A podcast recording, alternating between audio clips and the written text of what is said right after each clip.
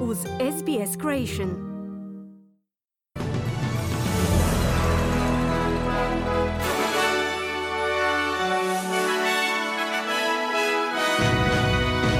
U današnjim vijestima poslušajte. Izraelski premijer Benjamin Netanyahu kazao da njegova zemlja ne namjerava zaustaviti sukobe u pojasu Gaze, dok izraelska vojna operacija na tom području ulazi u treću fazu ratnih okršaja.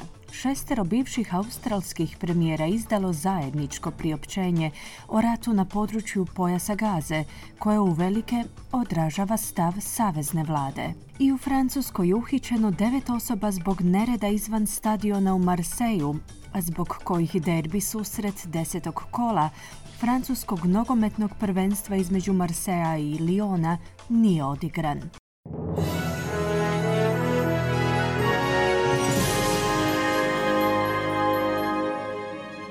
Slušate vijesti radija SBS, ja sam Ana Solomon. Započinjemo vijestima iz svijeta. Izraelski premijer Benjamin Netanyahu je kazao da se njegova zemlja ne slaže s prekidom vatre u pojasu Gaze, te da njegove vojne trupe napreduju na tom području. U svojem govoru iz Tel Aviva tijekom sastanka ministara vladinog kabineta, Netanjahu je kazao da izraelska vojna operacija na tom području ulazi u treću fazu s tenkovima koji počinju ulaziti u glavni grad Gaze.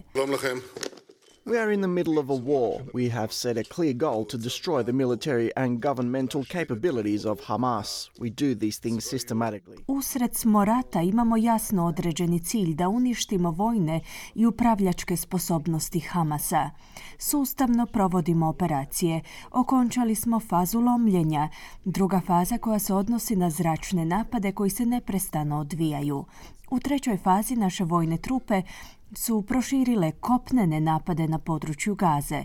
To činimo odmjerenim i vrlo snažnim koracima, sustavno napredujući, poručio je Netanjahu. Temeljem podataka s kojima raspolažu Palestinsko ministarstvo zdravstva, broj ljudi koji su ubijeni u ratu između Izraela i Hamasa se povećao na preko 8300.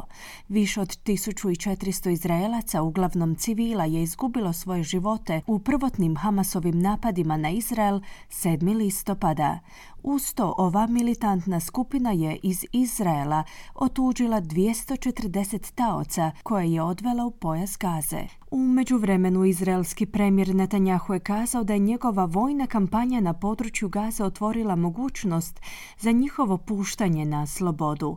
Iz Izraela su kazali da su njihove vojne snage oslobodile jednog borca iz Hamasovog zatočeništva tijekom kopnene ofenzive na području pojasa Gaze. Netanjahu je tom prilikom usporedio Hamasove napade na Izrael 7. listopada s napadima koji je Al-Qaida izvela na tornjeve svjetskog trgovinskog centra u Njorku.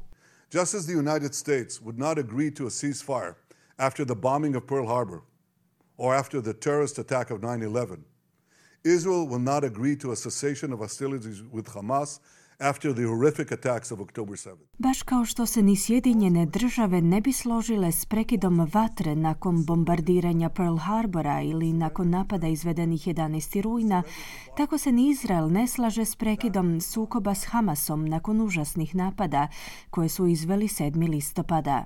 Pozivi za prekidom vatre su zapravo pozivi za predajom Izraela u Hamasove ruke, odnosno u ruke terorizma i barbarizma, to se neće dogoditi, istaknuo je Netanjahu. Izraelska velika kopnena ofenziva na ovu palestinsku enklavu je pokrenula veći broj međunarodnih poziva za zaštitu civila na području pojasa Gaze, gdje je palestincima hitno potrebno gorivo, hrana i čista voda. Savezni ministar nacionalnog sustava invalidskog osiguranja Bill Shorten je kazao da zajedničko priopćenje koje je potpisalo šest bivših australskih premijera, a koje se odnosi na rat u Gazi, zapravo odražava stav savezne vlade.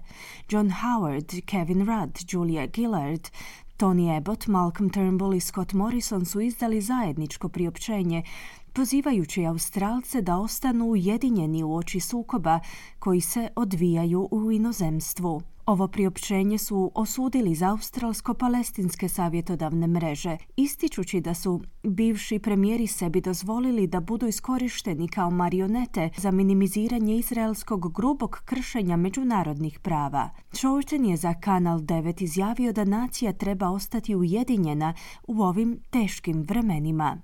The last thing um, that this country needs is division based on the terrible scenes we're seeing in Palestine and Israel. Posljednje što ova zemlja treba su podjele temeljene na ovim užasnim scenama koje vidimo u Palestini i Izraelu. Hamas pobjeđuje ako ova zemlja postane razjedinjena, Stoga smatram da bi se priopćenje upućeno od šestero bivših premijera trebalo uzeti u obzir. Smatram da odražava prilično dosljedan stav vlade na čelu s premijerom Antonijem Albanizijom, zaključuje Shorten. Slušate vijesti radija SBS, nastavljamo vijestima iz zemlje. Vatrogasci se pripremaju za ekstremne uvjete boreći se drugi tjedan za redom s vatrenom stihijom zapadno od Brisbena. Tijekom jučerašnjeg dana je, zahvaljujući blažim uvjetima, situacija postala manje intenzivna za umorne vatrogasne posade koje pokušavaju obuzdati požar u regiji Western Downs. Međutim, za današnji dan je za područje Darling Downs i Granite Belt predviđena ekstremna opasnost od požara koji nastavljaju prijetiti kućama. U požarima je tijekom proteklog tjedna već izgubljen jedan život, te uništeno preko 50 domova, a stotine ljudi je bilo primorano evakuirati se. Radi se o tek jednom od 80 požara koji trenutačno haraju Queenslandom. Vraćamo se u svijet. U američkoj saveznoj državi Colorado je započelo suđenje kojim se pokušava utvrditi Treba li bivšem predsjedniku Sjedinjenih država Donaldu Trumpu dopustiti sudjelovanje na nadolazećim izborima u SAD-u, budući da se on suočava s optužbama za ulogu koju je odigrao u neredima koji su izbili u siječnju 2021. u zgradi Kapitola u Washingtonu. Trump je zanijekao bilo kakvu krivnju u napadima koje je izvela gomila njegovih pristaša, a koji su na taj način pokušali spriječiti kongres u potvrđivanju pobjede Joe Bidena na izborima u studenom 2020. Trumpov odvjetnik Scott Gessler je kazao da je izvješće i suviše jednostrano. The January 6 report made 411 findings, petitioners have asked to introduce 408 of them. Izvješće od 6. siječnja je dalo 411 nalaza, podnositelji peticije su tražili da se predstavi 408 njih, od kojih je ovaj sud prihvatio većinu.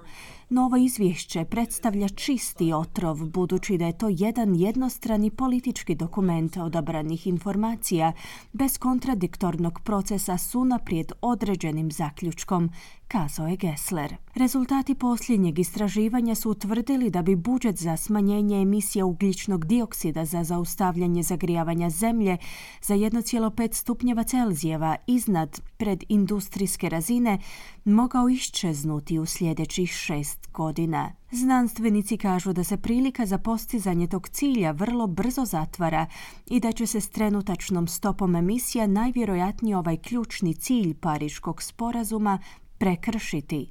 Znanstvenici procjenjuju da preostaje emitirati oko 250 gigatona ugljičnog dioksida prije zagrijavanja od najmanje 1,5 stupnjeva, što bi trajalo oko 6 godina bez drastičnih smanjenja. Procjena međuvladinog panela za klimatske promjene iz 2018. je pokazala da postoje 50% šanse da se ostane unutar 1,5 stupnjeva ako se globalne emisije prepolove do 2030. i svedu na neto nultu stopu do 2050. godine. Kralj Charles III se suočava s pozivima da se pozabavi nasljeđem britanske kolonijalne vladavine, kao i pritužbama da strani državljani još uvijek posjeduju velike dijelove bogatog obradivog zemljišta, te da Velika Britanija nije prihvatila odgovornost za zločine britanskih vojnika stacioniranih u Keniji. Monarh bi trebao stići u ovu afričku zemlju zajedno sa svojom suprugom Kamilom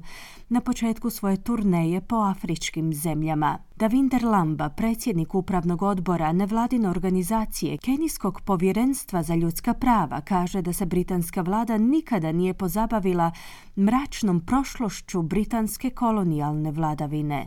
Lamba kaže da narod Kenije zahtjeva službenu ispriku. I na koncu vijesti iz sporta. U Francuskoj je uhićeno devet osoba zbog nereda izvan stadiona u Marseju, a zbog kojih derbi susret desetog kola francuskog nogometnog prvenstva između Marseja i Liona nije odigran. Autobus s igračima Liona je kamenovan tijekom dolaska na stadion, prilikom čega je trener Liona Fabio Grosso zadobio ozljede lica. Grosso koji je s talijanskom reprezentacijom ostvario pobjedu na svjetskom nogometnom prvenstvu 2006. je tom prilikom zadobio ozljede lica koje su mu morale biti sanirane sa 12 šavova. U klubu su osudili ovaj napad, u svojem priopćenju objavljenom na društvenoj mreži X, ostavljajući dužnosnike lige da se pozabave još jednim slučajem izgrednih navijača. Budući da su se jučerašnji incidenti dogodili ispred stadiona u Marseju, organizatori Francuske lige nemaju nadležnost za oduzimanje bodova, iako bi moglo biti odlučeno da se utakmica mora igrati iza zatvorenih vrata. Francuski ministar unutarnjih poslova Gerald Darmanin je kazao da je do sad uhičeno devet osoba.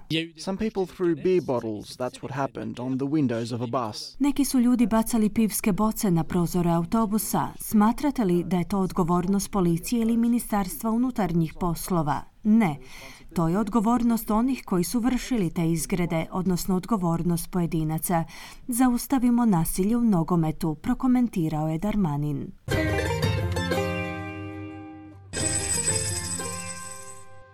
Danas jedan australski dolar vrijedi 0,64 američkih dolara, 0,60 eura te 0,52 britanske funte. Na koncu kakvo nas vrijeme očekuje tijekom današnjeg dana u većim gradovima Australije. Pert uglavnom sunčano uz najvišu dnevnu temperaturu do 28 stupnjeva Celzija. Adelaide djelomična na oblaka i 19 stupnjeva. Melbourne mogućnost pljuskova te 16 stupnjeva. Hobart manji pljuskovi 16, Canberra sunčano 21, Sydney djelomična na oblaka 27, Brisbane sunčano 34 i na posljedku Darwin gdje će prevladavati uglavnom sunčano uz najvišu dnevnu temperaturu do 35 stupnjeva Celzija. Slušali ste vijesti radija SBS. Za više vijesti posjetite SBS News.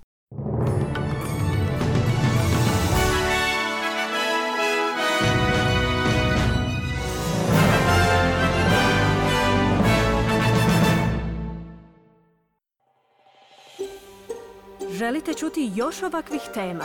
Slušajte nas na Apple Podcast, Google Podcast, Spotify ili gdje god vi nalazite podcaste.